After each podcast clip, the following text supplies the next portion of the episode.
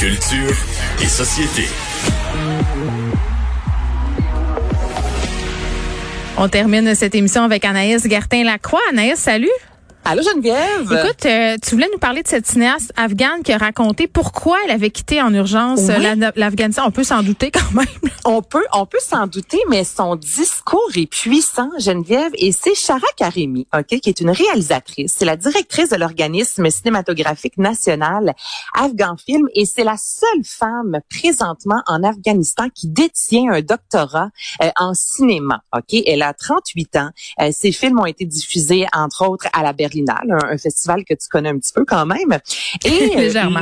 euh, mardi, elle a réussi à s'échapper de Kaboul avec sa famille. Elle se trouve présentement en Ukraine. Elle travaille fort pour faire sortir 36 autres cinéastes euh, de l'Afghanistan et elle a accordé Geneviève une entrevue dans le Hollywood Reporter et c'est, je lisais ça puis j'en avais des frissons parce qu'elle dit, et là je cite vraiment, elle dit les talibans sont anti-art, anti-cinéma, anti-femme. Si on combine tout ça, c'est vraiment la fin pour l'art là-bas, c'est la fin pour les femmes.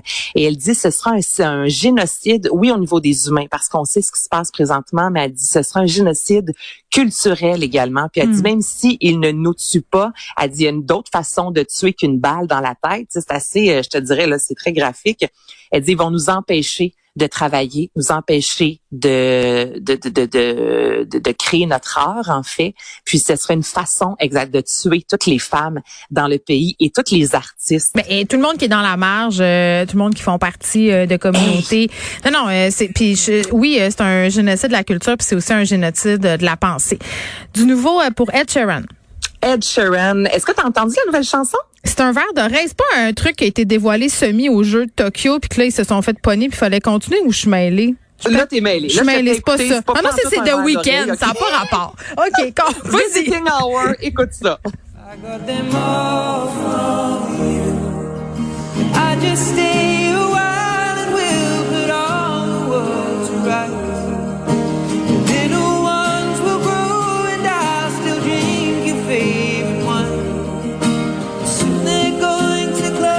est dans la grosse balade, euh, Geneviève. J'aime annonce- ça, Ed Sheeran. Qu'est-ce que tu veux? Ben, moi, tu vois, je, je je peux pas dire que je capote sur Ed Sheeran. Son nouvel album, son cinquième, va sortir au mois d'octobre prochain. Mais Ed Sheeran, là, c'est un peu comme Céline. puis C'est pour ça que je voulais t'en parler. Que tu aimes ou non cette, euh, cet artiste-là, Geneviève, tu peux pas dire qu'il a pas de talent. Non, mais là, je veux dire, il écrit des chansons, ça marche tout le temps. Je veux dire, c'est un faiseur de, sa petite balade, là, c'est Grey's Anatomy matériel. La- pour la solide. 26e saison. Là, il y a une rumeur, en plus, qui circule présentement. Ceux qui aiment les métals connaissent la formation Cradle of Fight. Et Oui. là, que les deux seraient en train de travailler ensemble sur une chanson. Puis, tu sais, Ed Et Sheeran, on est là, loin euh, d'Andrea Bocelli puis de YouTube, Hey, on- là.